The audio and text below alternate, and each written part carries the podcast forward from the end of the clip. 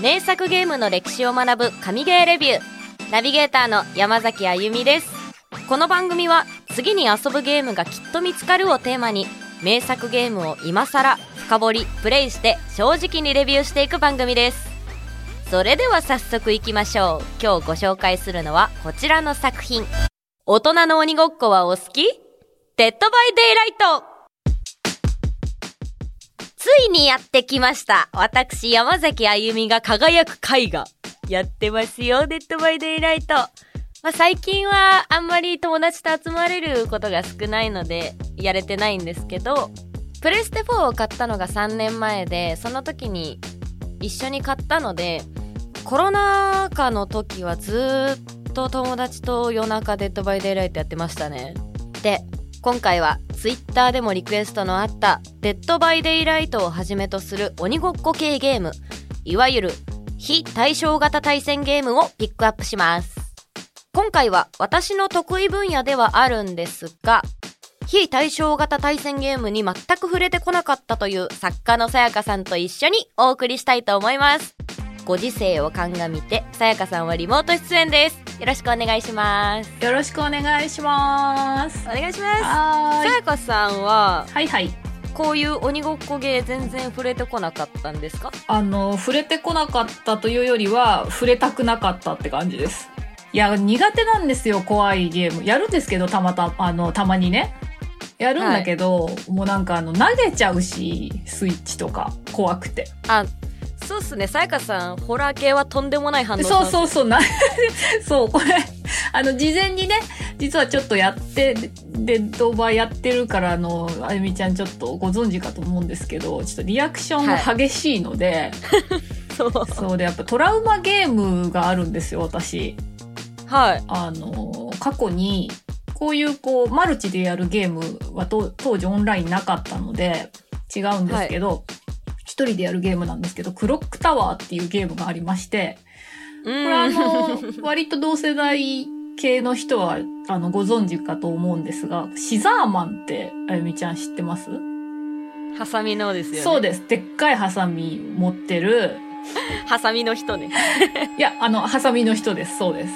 はいあの、ハサミを持った、あの、殺人鬼的な人が、ひたすらこう追っかけてきて、で、こっち側は何にもその、応戦する手段がないので、物陰とか、なんかこう冷蔵庫の中とかなんかそういうの隠れて、ただただ追われるのを待つ、待って逃げるみたいなゲームだったんですけど、いややだな怖いそう、もうなんか怖すぎて、あの、無理だったんですよ。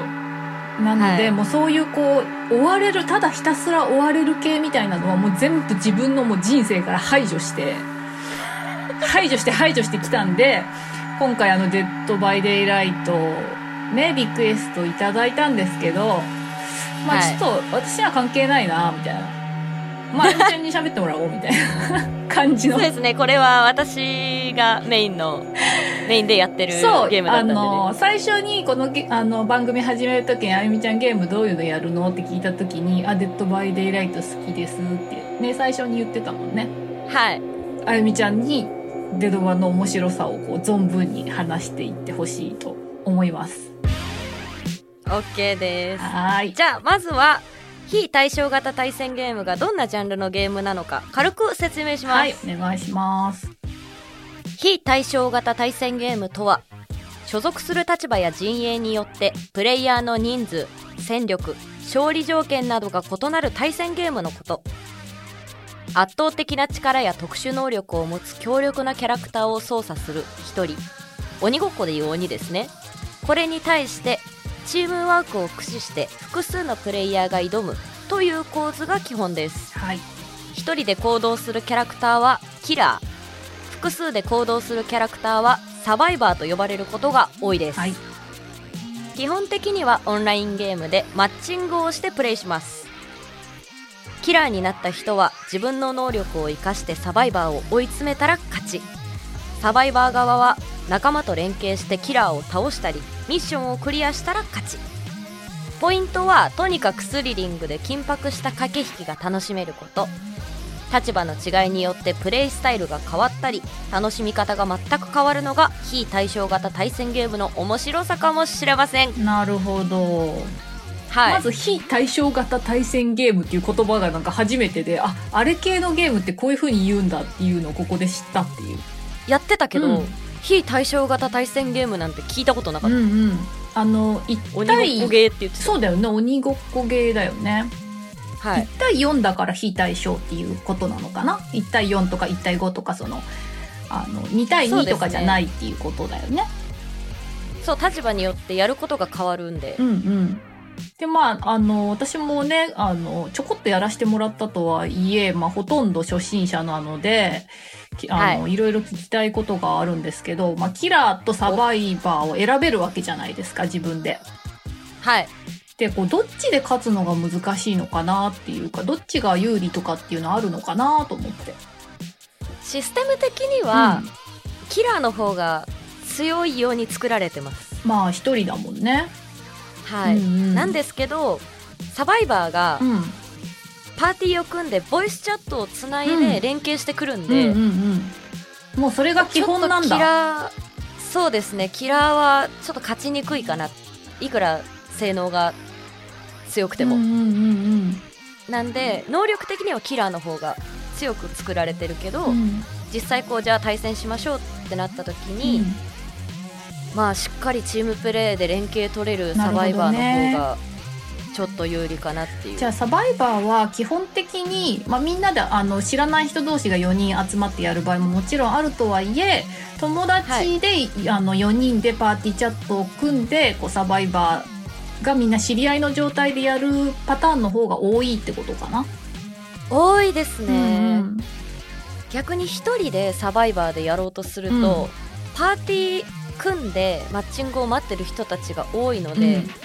マッチングしないよね。入るそう入る隙がなくなっちゃったりするんですよ。この間その形であのやろうと思ったら20分ぐらいマッチングしなかったもんね。そうそうそう。まあ時間帯とか曜日にもよるんですけど、うんうんうんうん。やっぱり一人の時は長いなって思いますね、うんうん。あのさキラーでやることもある？あゆみちゃん。私キラーやんないんですよ。やらないんだそうみんなでこう喋りながらやるのが一番楽しいなって自分で思ってるんで。あなんかみんなでできるのに私一人でやってるのすごい寂しいと思っていて。ー、まあ、かなりこのゲーム好きであのなんとかしてこうキラーで勝ちの、残りたいというかあの勝ってポインポイント貯めたいっていう人じゃないとガチ勢に近い人じゃないとキラーでやるっていうのはなかなか難しいのかもしれないね。ですね、うん。あとはあのやっぱサバイバー側って、心臓のドキドキが半端ないんですよ。聞こえるよね。そう。だそういつ出てくるんだ、うん。敵はなんだどういう能力をつけてるんだっていう、うんうん。この発見するまでのドキドキ感と、うんうんうん仲間がやられてった時のどうしようどうしようっていうのがんんあるんで、それをあ感じたくない人は キラーでこうぶっ潰していくっていう。なるほどね。そっちの方が向いてると思います。あのこの間の私論理ねもうサバイバー怖すぎて無理だから、そう私がやってるの殺されて追われるぐらいだったら追う方がいいって言って。まあでもデドバ系のその非対称型対戦ゲームっていうのはあのはい。他にもいろいろあるんですよね、そうなんですよい、くつかえー紹介してもらっていいですか？わかりました、はい。デッドバイデイライトからはい。紹介します、はい。カナダのゲーム会社からリリースされたオンライン対戦鬼ごっこの代名詞です。5人のプレイヤーが1人の殺人鬼、キラーと4人の生存者、サバイバーに分かれて対戦します。キラーは逃げ隠れするサバイバーを捕らえ、フックに吊るし上げて全員殺害することが目的。サバイバーはキラーを倒す術がなく、フィールドに点在する発電機を修理して脱出ゲートを開き逃げ出せば勝利。はい。こちら、著名人の方が実況をやるのも、このゲームが一番多いんじゃないかなって思多います。いですよね。なんか実況だけ見てるっていう人もやったことないけどね。実況見てるっていう人も多いんじゃないかな、狩野英孝さんとか、本田翼さん、後藤真希さん、あと三河健一さんも、はいあれは反応がいいですからね。いや、反応面白いし、やっぱルールそんなに難しくないから、まあね、初心者の人でもできるっていうところがあるのかもしれないね。そうですね、うんうんガチゲーマーから初心者まで、間口の広い作品になってます。そうですね。他にも、このゲームの名前も聞いたことがあるんじゃないでしょうか。第五人格。出た。別名、アイデンティティ5ですね。これはもう、あゆみちゃんここから入ったんだもんね。そうですね。初めて知りました。第五人格で、うんう鬼ごっこゲームを。でこちらは中国が開発したスマホゲームで、基本的なルールはデドバと同じです。デッドバイデイライトのデベロッパーが開発に協力しているので、作りがしっかりしてますし、基本無料で手軽にスマホでできるところも大ヒットの理由。独特なゴシック風のグラフィックもスマホゲームにぴったり。はい。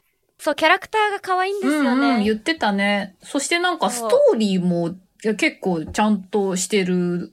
そうなんです。あの、私がやってたのが、ゲームがリリースされた最初の方1年間ぐらいしかしっかりはやってなかったんですよ。うんその後デドバに移っちゃったので。うんうんなんですけど、その時に、ちょっとずつちょっとずつ散りばめられてた伏線が、うん今、回収されてきてるんですよ。すごいね。こういう系のゲームでそうやってきちんとストーリーまで作り込んで、後からね、作ってくれるっていうのはね。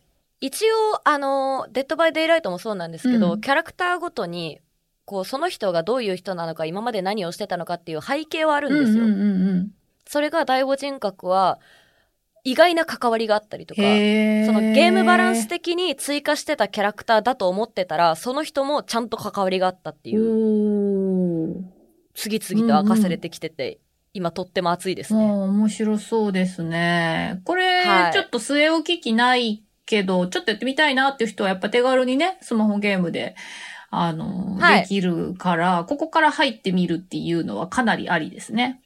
ありですね、はいグロ要素もないし、うんうん。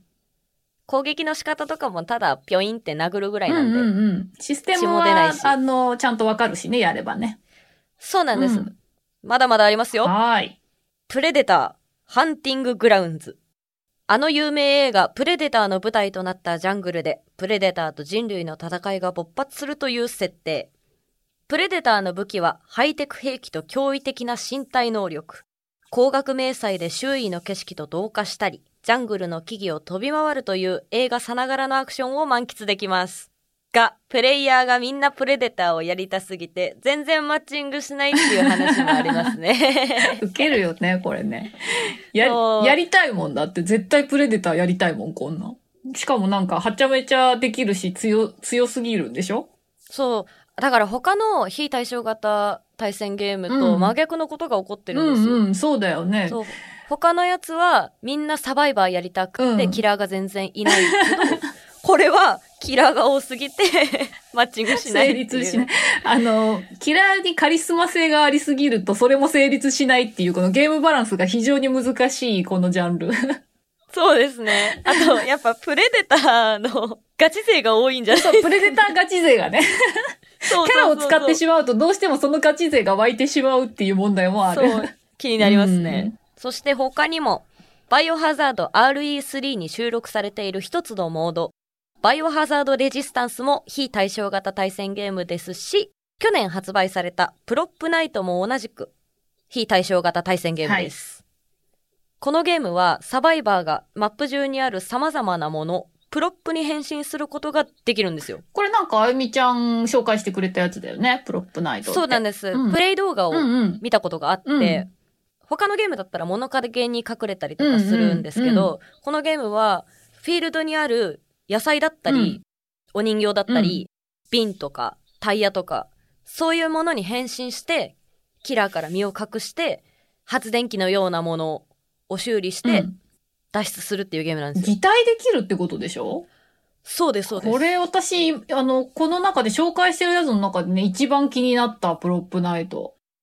えすっごい面白そう面。白そう。その要素が一個加わるだけでも、また全然違うゲームになりそそうなんう。ですよ。そうだよね。キラでキラーの方がね。あれ、まあ、その分キラー側にもうんいろんな能力がついてるんですけど、うんうんうんあの、サバイバーが変身したものの耐久度によって体力が変わるんですよ。うんうん。こう、ちっちゃくって簡単に壊れやすいものトマトとかに変ね。身、そうそうそう、うんうんうん変身すると少ない攻撃でダウンしちゃうし、んんでもこう大きくって、こう見つかりやすそうなものそうだよね。に変身すると、結構耐久があるんでうすよ。だかんうん。らそれによってサバイバー側の体力が違うっていうのも他のゲームと違いますしね。うんデドバとか第五人格は2回攻撃されたらダウンしちゃうんで。そうだよね。なんかあの、うんこの鬼ごっこ系ゲームってさ、鬼ごっことかくれんぼの両方の要素みたいなの言われるけど、かなりかくれんぼ要素が大きくなってるゲームって感じだよね、プロップナイトはね。そうなんですよ。うんしかも擬態してかくれんぼして、それをキラー側がどれがほ人間なんだろうなって、こうなんか疑いの目で見て見つけていくみたいなのはかなり面白そうかなと。音が頼りなんですよ。瓶とかのカランカランっていう、そう、物に変身した後もサバイバーは動けるんですよ。うんうんうん。だから瓶とかに擬態した時、動くと、うんカンカンカンってなるのを聞いて、あ、今誰かが瓶に化けてるなるっていうのをほどね。指して、そこら中の瓶を攻撃しまくるいう。いや、超面白そう。これやってみたいなすっごい面白そうです。んそして、タイ初のサバイバルホラー、ホームスイートホームサバイブ、などなど、意外にもたくさんあります。うん。まあ、基本はやっぱホラーっていう感じなんだね。そうですね。やっぱお化けとか怪物が追っかけてくるっていうまあ、方鬼ごがっこだもんね。イメージつきますからうんね。そうそうそうそう。でもさ、あの、ちょっとずつそういうこう、演出が違ったりとか、はい。なんかこう、グラフィックの好みだったりとか、そういうので自分好みので、デッドバイデイライトが一番有名だけど、でも、こっちの方が、あの、面白そうだなっていうので、ちょっと自分好みの探してみるのも面白そうだね。そうですね。うん操作性とかも違いますうんから、うん。可愛さで選んだりとか、うん。怖いのこう苦手な人はね。さで選んだりとか。うんそうそうそうそう。んでもこんなにいっぱいあるんだっていうのも、私もびっくりですからそうだよ。ね。うん。バイオハザードもあるとは思わなかったな。そう、これはあの、ゲームの中に組み込まれてるからお得だよね。基本は別のバイオハザードで遊んで、まあ、一つのモードとして、この鬼ごっこゲームがついてるっていう感じなので、これはこれあちなみにバイオハザード好きの方、デッドバイデイライトでもコラボして、やってるよね。ジル・バレンタインとレオン・エス・ケネディ使えるようになったので、うんうんうんうん。あとキラー側でもネメシス。がキラーとして使えるようになってるので、ぜひチェックしてみてください。コラボとかもやっぱり楽しみの要素の一つだよね。そうなんですよ。うん私はあの、レオンを買ったんですけど、うんあの、これちょっとまたマニアックな話になっちゃうんですけど、あの、攻撃された後ってこう傷を負うから、うんうんこう痛そうな声を出すんですよ。うんうん。それがとっても可愛い。マニアックだな あー、レオンがあえいでるってなる。あの、わかるよっていう人は、お便り待ってます。いいです、いいです。ここカットでお願いします。でもな、で基本あの怖いからな。こういうさ、サバイバルホラー鬼ごっこはな。ホラーじゃないのもあるんですよ。今年発売予定の7対1の非対称型オンライン対戦ゲーム、ドラゴンボールザ・ブレイカーズ出ましたはい、こちら、サバイバーはアイテムやスキル、そして挑戦士の力を一時的に得られるドラゴンチェンジを駆使しながら、脱出装置、超タイムマシンを起動。作品の舞台である時のほころびからの脱出を目指す、という一風変わった非対称型対戦ゲームですね。ね。一風変わりすぎですよね、これはいね。や、本当に、7対1って。そうそう。またなんか、あの、脱出装置、超タイムマシーンとか、ちょっと言い換えてるだけなのが可愛いなっていう感じですよね。本当に。でも、ね、さっきのプレデターでキャラモノ難しいっていう話になったけど、キャラ、完全キャラものそう、よ。完全にキャラだけど、成功すればキャラものはかなりこの鬼ごっこゲームを面白さ要素が追加されるんじゃないかなって思うんだけどね。フリーザとかどうやって勝てと。7対もし1だよ、しかも。7対1でも勝てん どういうゲームルールというかシステムで7対1でこうた、同等に戦える感じになるんだろすっごい気になっう。ちゃう。気になる。るよね、これね。気になっちゃう。うんパワーバランスとかどうなってるのかとか、確かに。もうとりあえずやってるのを見たいです。うん。これね、多分実況めちゃくちゃ、たとえゲームし操作とかシステム的にいまいちだったとしても、最初は絶対実況とかでめちゃめちゃ盛り上がるパターンのゲームだと思う。ですよね。うんちょっとそれを楽しみにしよこれは楽しみです。う。で、まあ、非対称型対戦ゲームって、はい。基本的なルールは同じなんですけど、うんうんゲームによって違うのは、世界観やグラフィック、サバイバーの数、うんキラーやサバイバーの能力、うんうん脱出方法、まあ、この辺が違ってくるので、うん自分まあ自分が持のってる、ね好みのねハードが。うんうん。自分の持ってるハードで。で選んだ、うん選んだりとか、そうさっき言ったように、好みで選んでいったらいいんじゃないかなとうん。思いますね。脱出するだけじゃなくって、あの、倒すってやつのパターンもあるみたいなので。倒すやつはやったことないんですよね。そうそうそう。でもね、やっぱり脱出の方が人気みたいだね。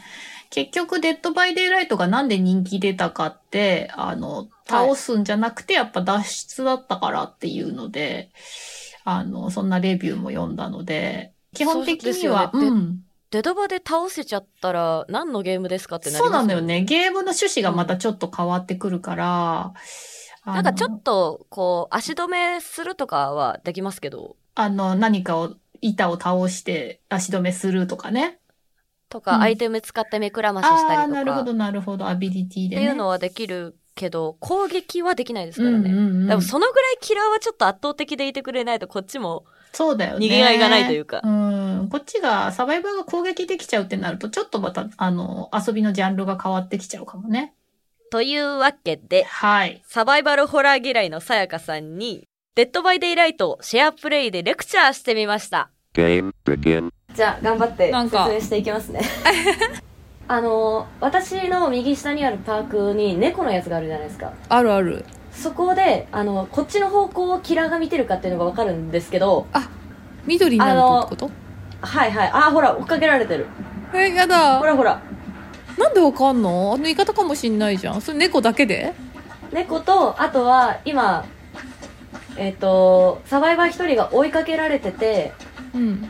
プラスその後ろにキラーがいました。で、キラーは、あの、向いてる方向に赤いランプが出るんで、それが見えればもう確実にいます。ねえ、これ音が怖いんだけど、いろんなところから聞こえてきて。そうなんですよ。で、これ修理するのが R1 で。あこれが発電機？そうなんです。え、赤いの出てるね。そう。めっちゃ近くにいるじゃん。そうめっちゃ近くに、やべえべ、やべえやべえやばいやばいやばいやばいやばい。完全に見られた。逃げて、逃げて。え、えこれそのとこ入っちゃったら追い詰められない？大あ、丈大丈夫。あ、あごめんなさい。これ多分私、ダメですね。そう、こうやってやられるんですよ。夫あ、いぞいぞいぞいぞ。あれ？いぞいぞ。しゃはい、一人やりました。一人やったんで、こいつを、えっと、つそう、拾、間違えちゃった。拾って、の拾って、で、あと、こう、フックが、あ、赤いとこ？そう、あるんで、あそこに、吊るす。そうそうそう、こうやってやって、よいしょって。おそう、これーで、やったー。そう、一人吊るしました。でも、これ、多分、助けに来るんじゃないかな。あ、そいつ、そいつ、そいつ。あ、あいつあいつあいつあいつあいつ一撃もらってるんで、そいつ狙ってください。そいつ狙ってください。どうでした？楽しさ伝わりました？いや、ちょっとき、これどう？楽しそうだった私。面白かったです。私が、あの、サバイバー、こんな感じだよって見せてた時の叫び声の、うんうんね、あの、ギャーギャー言ってるのとか、うんうんうんうん。っていうの初心者のリアクションは面白いもんだから。やっぱり。久々に聞きましたよ。あんな良い叫び。良い叫びをね、また、あゆみちゃんがやっぱりすごいね、かっこよく見えたわ。なんかあの、エーペックスで上手い人に会うとかっこいいな、みたいな。なんかああいうこうテキパキしてて、なんかあの教え方もすごいちょっとなんか男前だったし、なんかあのゲレンデでスノボをやってて転んだ時に助けてくれるスキーヤーみたいな。なんかそういう。恋されちゃうかもしれない。本当ゲーム本当恋しやすいから誰にでも恋しちゃうからさ。いやでもね、やばい、モテちゃう。実際やってみて、マジで面白いと思った。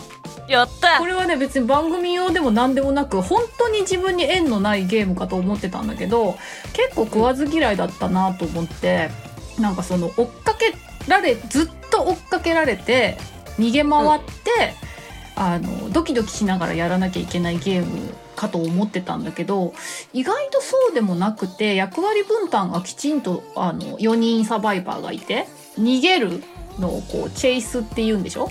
追いかけっこのうん、ことを追いかけっこね。あのそれをみんなが全員やんなきゃいけなくて自分もやんなきゃいけないと思ってたんだけど意外と上手い人がそれを請け負ってくれてその人がチェイスをしている間に発電機をあの自分は直せるところを直そうとかあのフックかけられてる人を助けに行こうとかなんかいろいろ役割があるから逃げ回るのが下手だからできないっていうわけでもないんだなっていうのはね思った。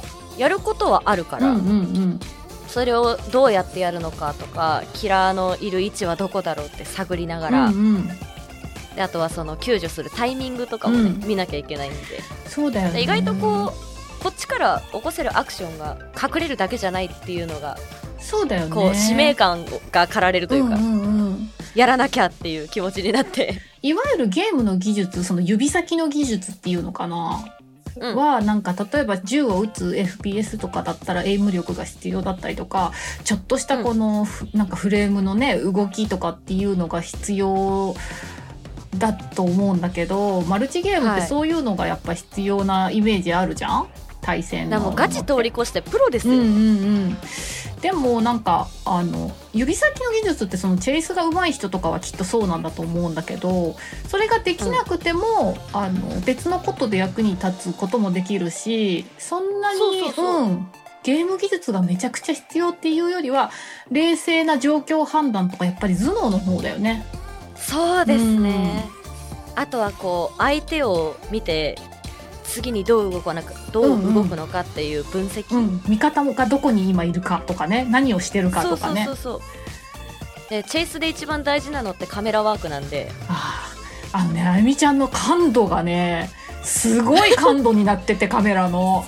ちょっとぬるぬるかなりすごい感度になってるよねあれね。どのゲームでもちょっとね私カメラの感度を上げちゃうそうなんだね、はい、それにかなりテンパりましたがはい、すいません。ただあの発電機直すのとかもなんか勝手なイメージでゲームやる前はすごい難しいことを要求されるんだと思ってたんだけど本当にあうん。のコマンド入力と目押しのあのここのふあのところで止めるみたいなのを成功すれば発電機は直すことができるしそう。テンパってさえいなければあの間違いなくできるレベルのものだもんね。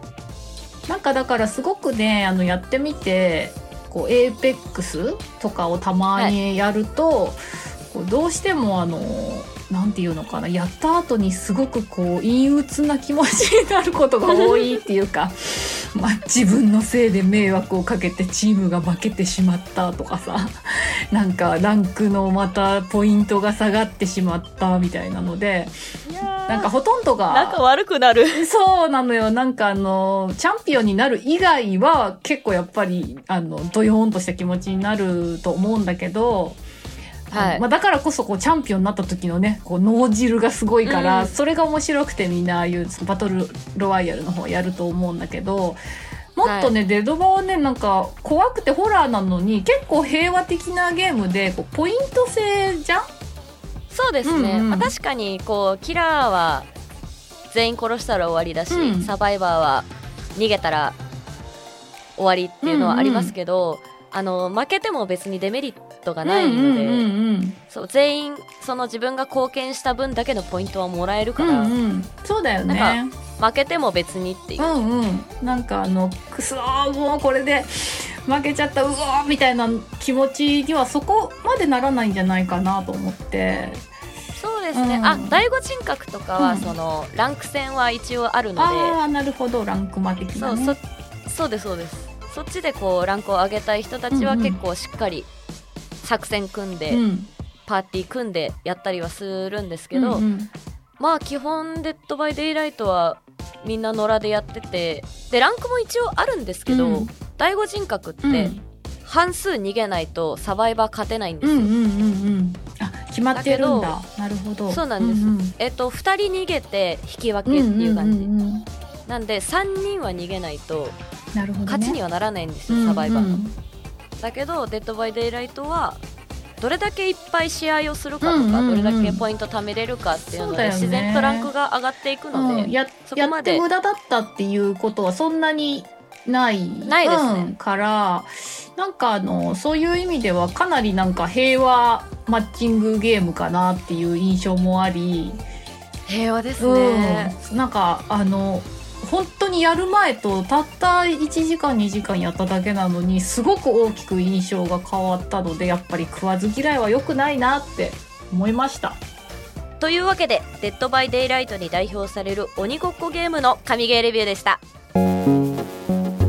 このエピソードを聞いてのあなたの感想を Apple Podcast のレビューや Twitter で「ハッシュタグ神ゲーレビュー」をつけての投稿をお待ちしています Spotify でお聞きの方は番組フォローをフォローするだけで最新話が配信されると通知が来る私たちはランキングに入る可能性が増えるウィンウィンなので番組フォローをお忘れなくそしてこの番組は Twitter や TikTok もやってます全部フォローしてくれると嬉しいです次回はポケモンレジェンズアルセウスを特集します番組初の最新ゲーム特集ですお楽しみにお相手は山崎あゆみと作家の岡本さやかでした。